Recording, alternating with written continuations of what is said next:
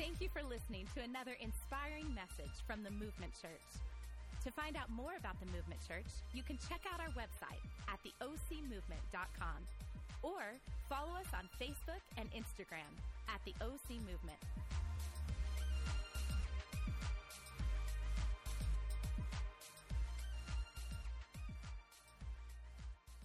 Good morning. Man, that was so good. I couldn't tell if I'd unmuted my mic or not, so it was scary. You know what I'm talking about? Awesome. Hot crowd, hot crowd. Good morning. Now, I don't know if we say Merry Christmas or Happy New Year. So uh, let's just say Merry Christmas and then Happy New Year. Are you guys are you guys overloaded with people and presents and food? Did you guys have a great Christmas? Let me hear. Yeah? All right, good.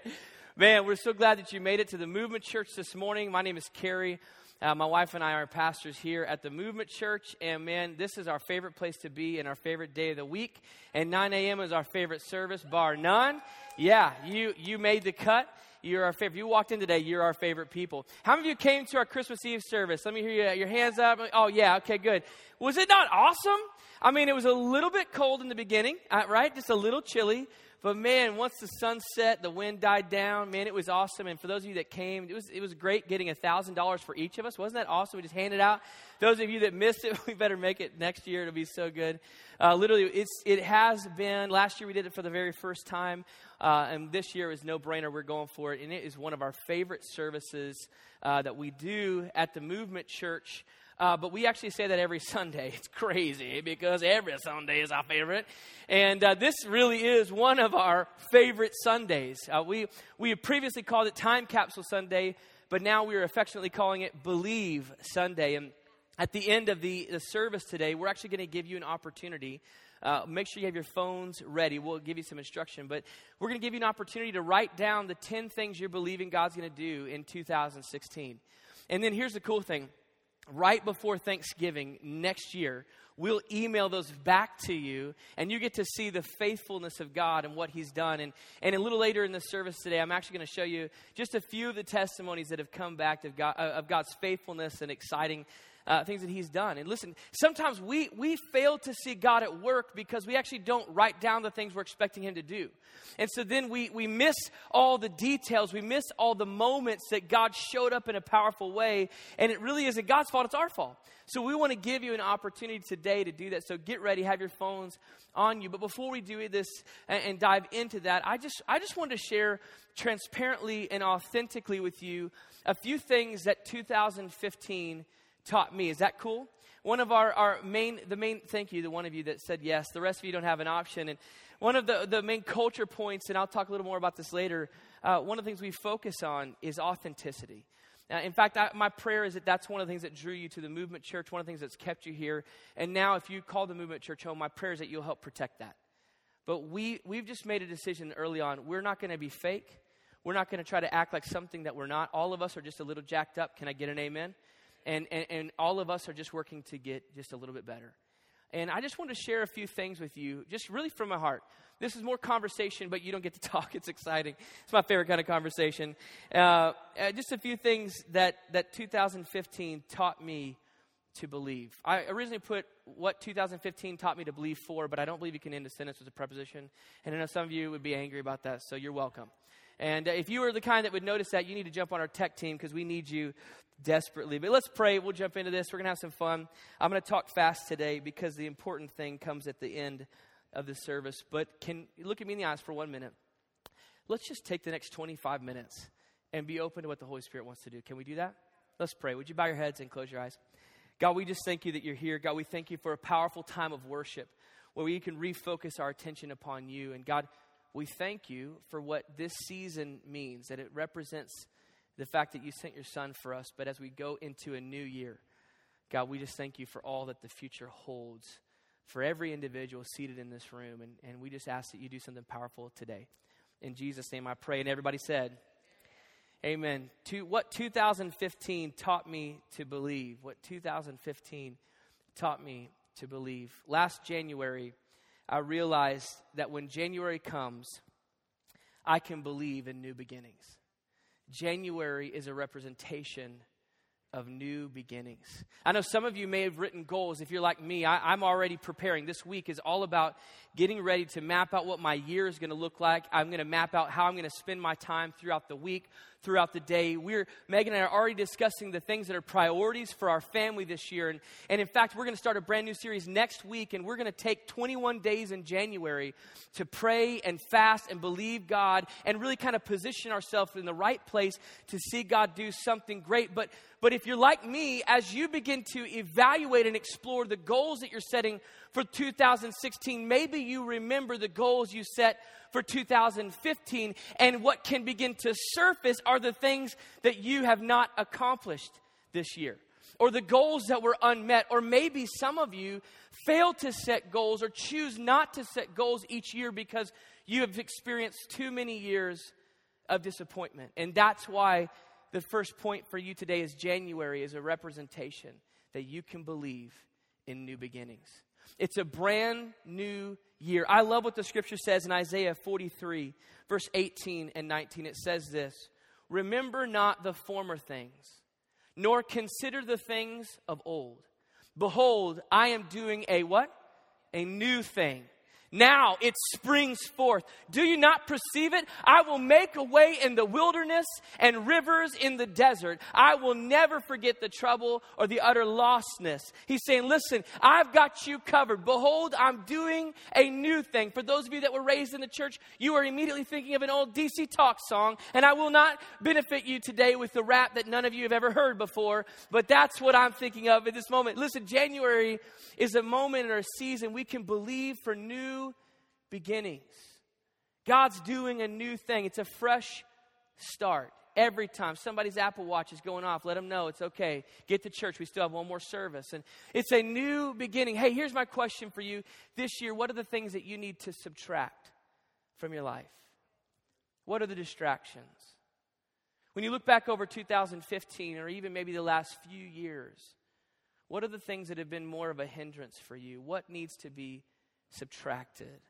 Some of you are thinking, well, my husband. No, no, no, no. I'm not talking about that. Maybe it's a bad habit. Maybe it's poor character. What needs to be subtracted? And then here's another question for you What needs to be added to your life?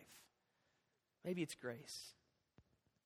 Maybe it's the same patience that you afford or lend to yourself that this is the year to give that kind of patience to others. It's a new beginning. January represents a new beginning, regardless of yesteryear.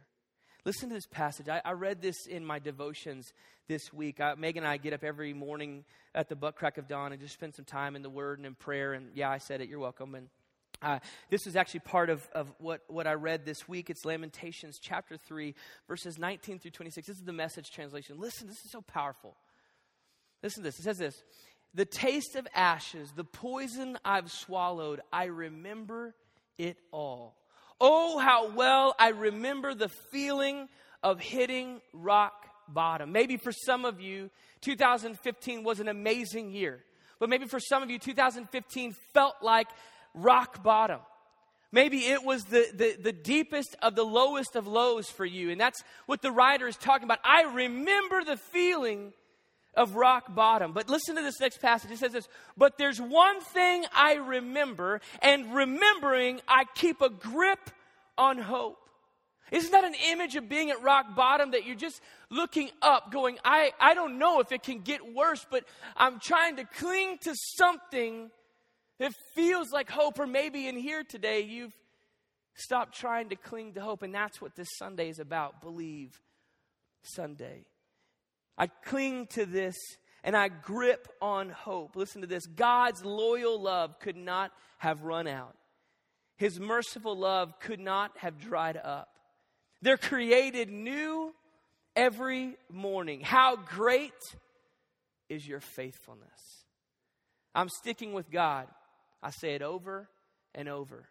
He's all I've got left. And let me just tell you, when God is all you've got left, that's a great place to be. In fact, that's the best position that you can be in because nothing in this world will ever satisfy or ever last. The only thing that lasts in our life is the fact that God is in control. He's all I've got left. Listen to this God proves to be good to the man who passionately waits and to the woman who diligently seeks. It's a good thing to quietly hope, quietly hope for help from God. January taught me to believe in new beginnings. To believe in new beginnings. I don't know what this past year has been like or the past decade, but I know that January is a representation that God wants to do something new in your life. The second thing that, that uh, this year taught me is my 14th anniversary taught me to believe that we can make it. My wife and I have been married for 14 years, actually going on 15 now. We're actually closer to 50. Come on, that's worth a hand clap. I know you're thinking you don't look a day over 21. I'm not. We got married as infants. It was exciting and 14 years of marriage. We got married as babies, literally as we were I was 20 and she was 42 and man, we were like, "Let's do this thing, baby." And She's not that much older than me, but she's close. She's my cougar. And man, oh, year 14, it taught me. That's a good thing. Yes. No, okay, here's the truth because she's going to hit me later. She was a senior. I was a sophomore. You are welcome right there. Uh huh. And, uh, and so listen, year 14 taught me we can make it. I want to be very transparent with you. This year was a, one of the most challenging years of our life. And what I learned is that every year has exciting mountains and devastating valleys. But if we can learn to navigate one valley, we can learn to navigate them all. And though we were never at the place of wanting to throw in the towel, I was close at times to, you know, having great seasons of my life. Just trying to think of how, how transparent to be. so I don't get in trouble later. There is times where Megan and I, literally this year, we were just thinking, what, what do we need to do? to find a place of health again. We didn't fall out of love, but we hit challenges after challenge after challenge. And our anniversary taught us that if we can make it to 14, we can make it to 15. And if we can make it to 15, we can make it to 16. And if we make it to 16, we can make it to 17. And listen, I, I don't know what season. Maybe you're here today and you're not married. That's okay. You still experience exciting mountains and devastating valleys.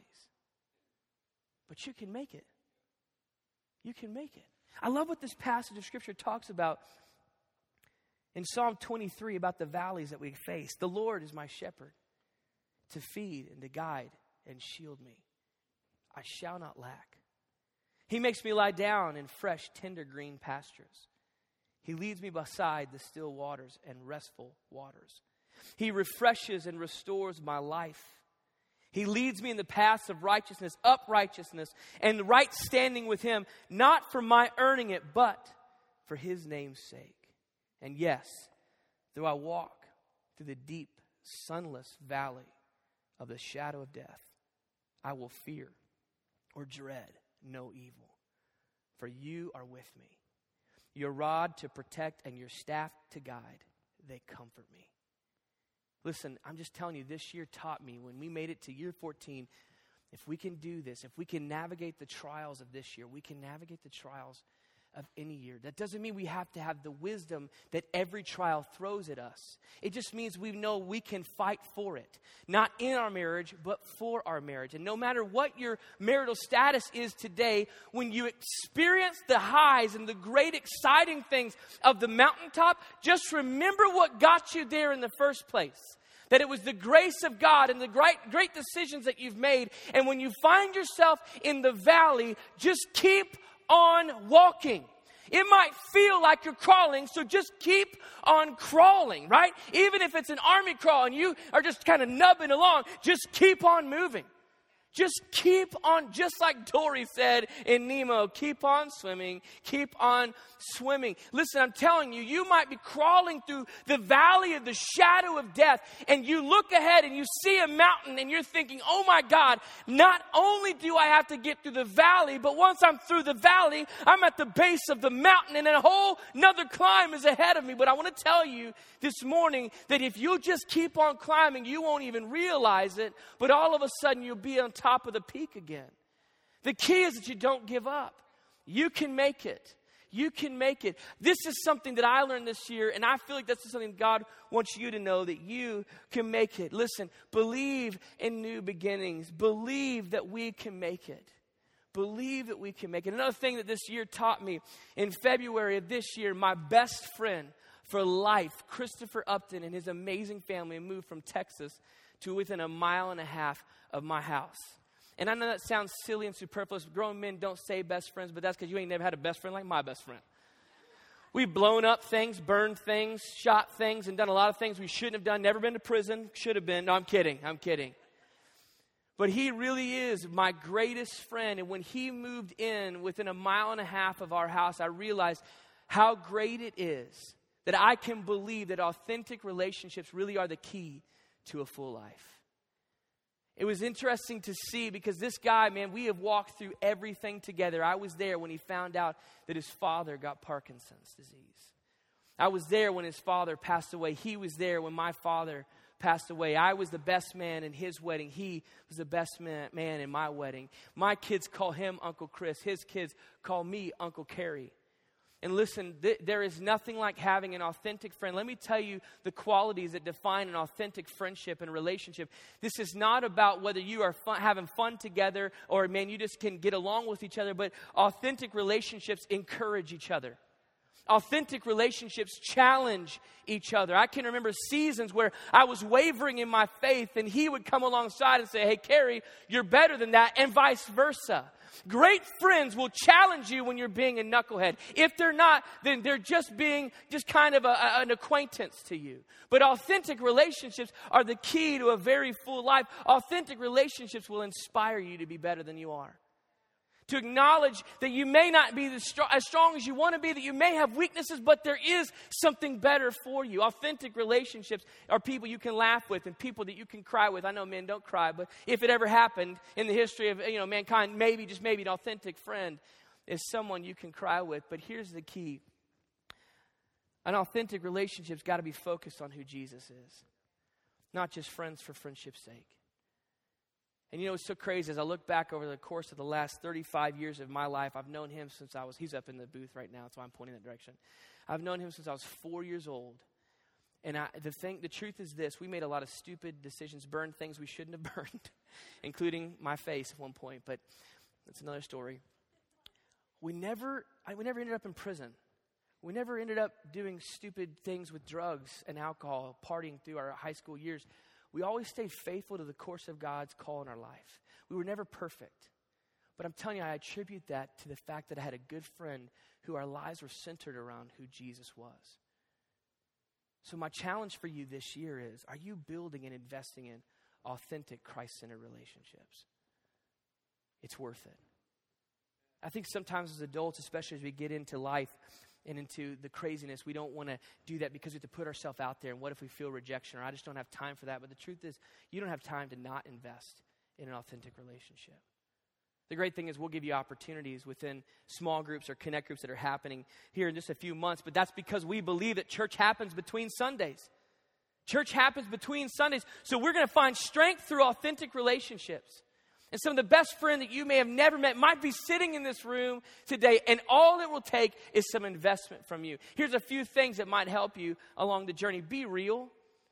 Be real. Don't try to put up false pretenses or act like something that you're not. Nobody cares about that. You don't have to be Instagram friendly with people, just be real. Now, don't be a jerk. Well, I'm just being real. Pastor Carey told me to be. No, don't be a jerk. I'm just saying be real. If things are crappy, then just say they're crappy. If things aren't perfect, just say they're not perfect. When things are great, share that they're great. It's okay. Be real. It's one of the best things you can do in building a relationship that's authentic. Number two, be vulnerable. What does that mean? You have to share all of your dirty laundry? No, but it just means that you can say, man, this is the struggle that I'm walking through, and here's my silver bullet. You know that you have an authentic relationship when there's some one or two or three people in your life that are not impressed with you and they know what your silver bullet is. You know what that means? The one thing that can take you down, the one thing that'll catch you or trip you up.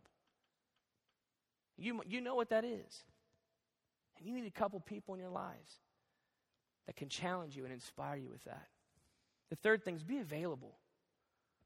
Don't just be a joker that never calls or never texts or is never involved, but be available.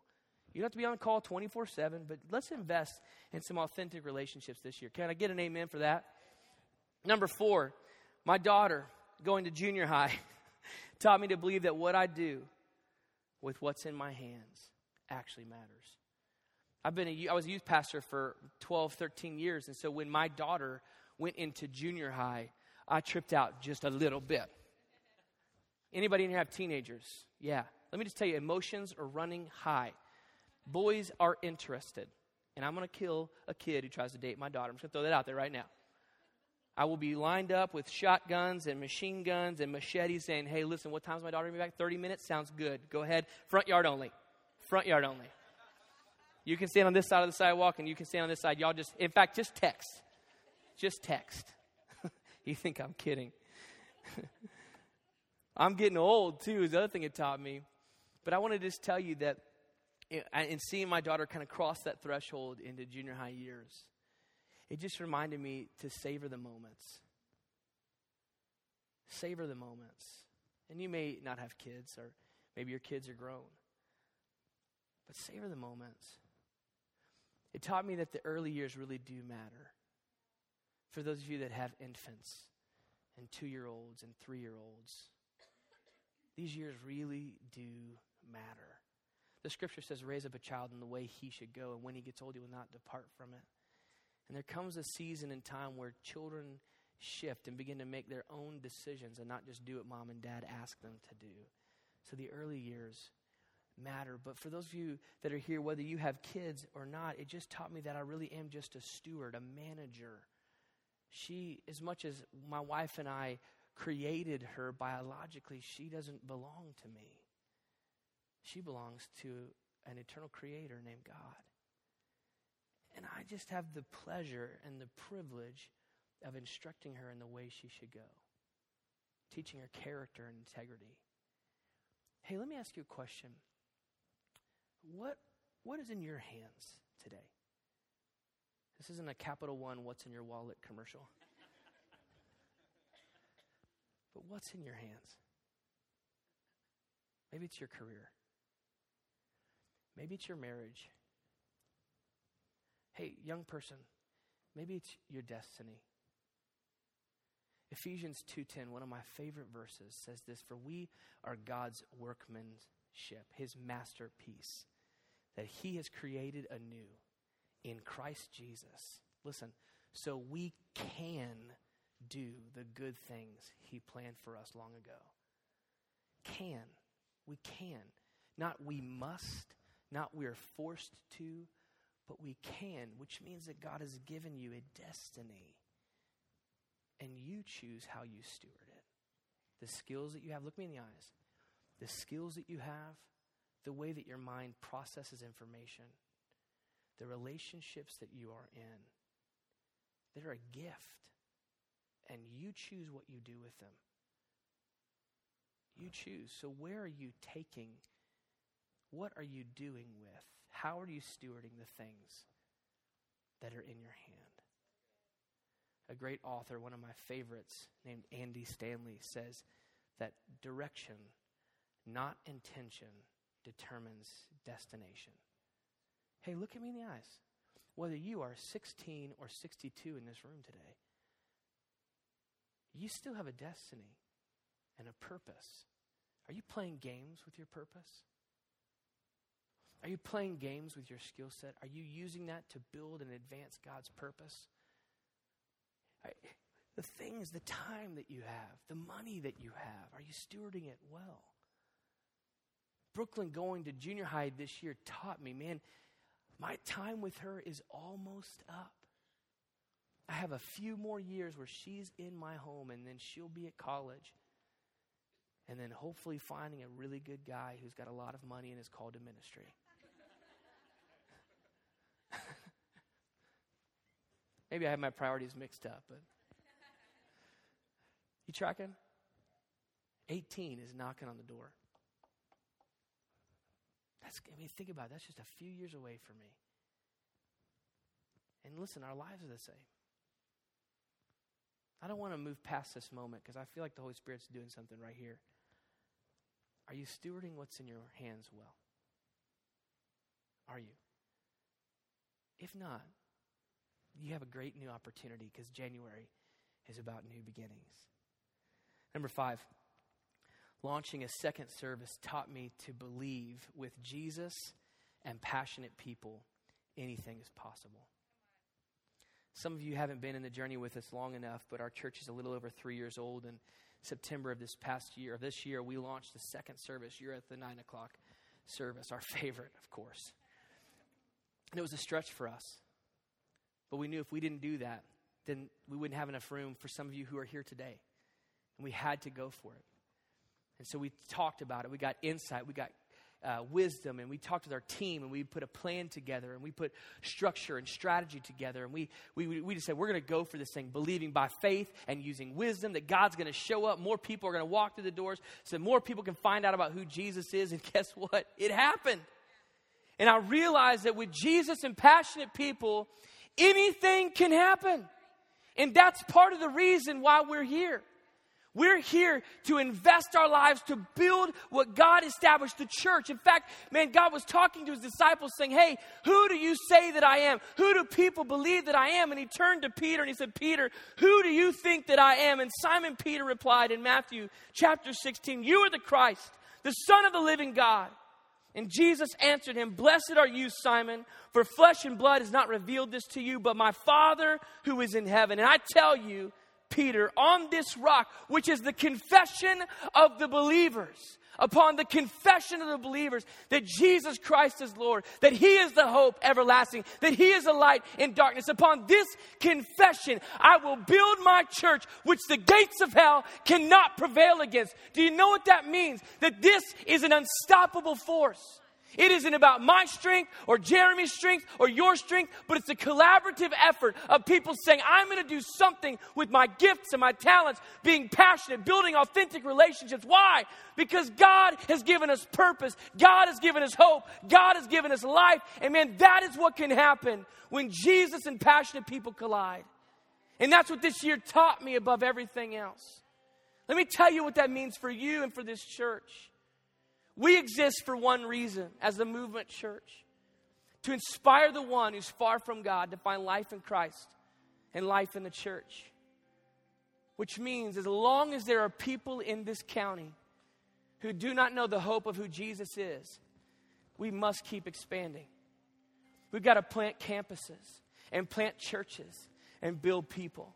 Plant campuses, plant churches, and build people which means that sometime in the near future, a campus is coming to a neighborhood near you. We have a dream in South Orange County of having a movement church campus within 10 minutes of everyone who lives in South Orange County. Listen, that's going to take a lot of work, but why are we going to do that? Because there's still people who are far from God who need to know that there's hope and light in this world. That's why we exist. And little things like launching a second service taught me that with Jesus and passionate people, anything is possible. Anything is possible.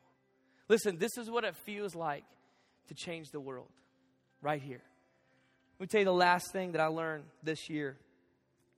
The last thing that I, I learned, I, I told you this was one of the most challenging years for, for my family, for me and my wife personally, for what we walked through. And one of the things that was challenging was in January of 2015, my dad's physical health, his battle with cancer took a turn for the worse. And from January through to April, some of you have been around long enough to know the story, you've heard it a few times. His health rapidly declined. Rapidly declined.